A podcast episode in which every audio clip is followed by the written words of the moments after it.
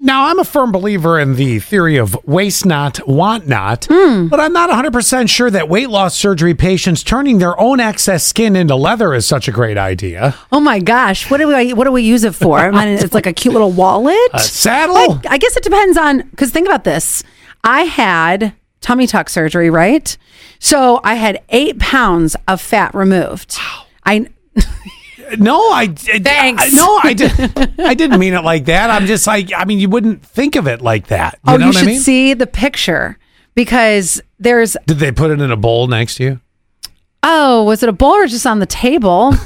but they sent they uh, sent me the picture after Uh-huh. the surgery, like, oh, this is what it looks like. So there's chunks of my skin, Yeah. that was on the fat and whatnot, like a- as if like salmon. You know how salmon's got the that layer of skin on the top. yes, it does. Same with my fat. I mean, y- you could have made a purse.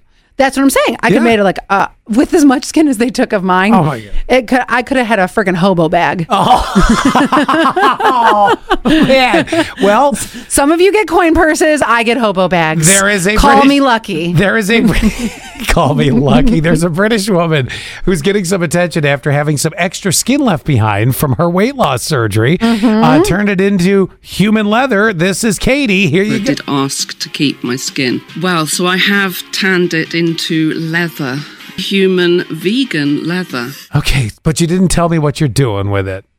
Is that vegan leather if it's your own? I don't know. Have you been eating vegan or no.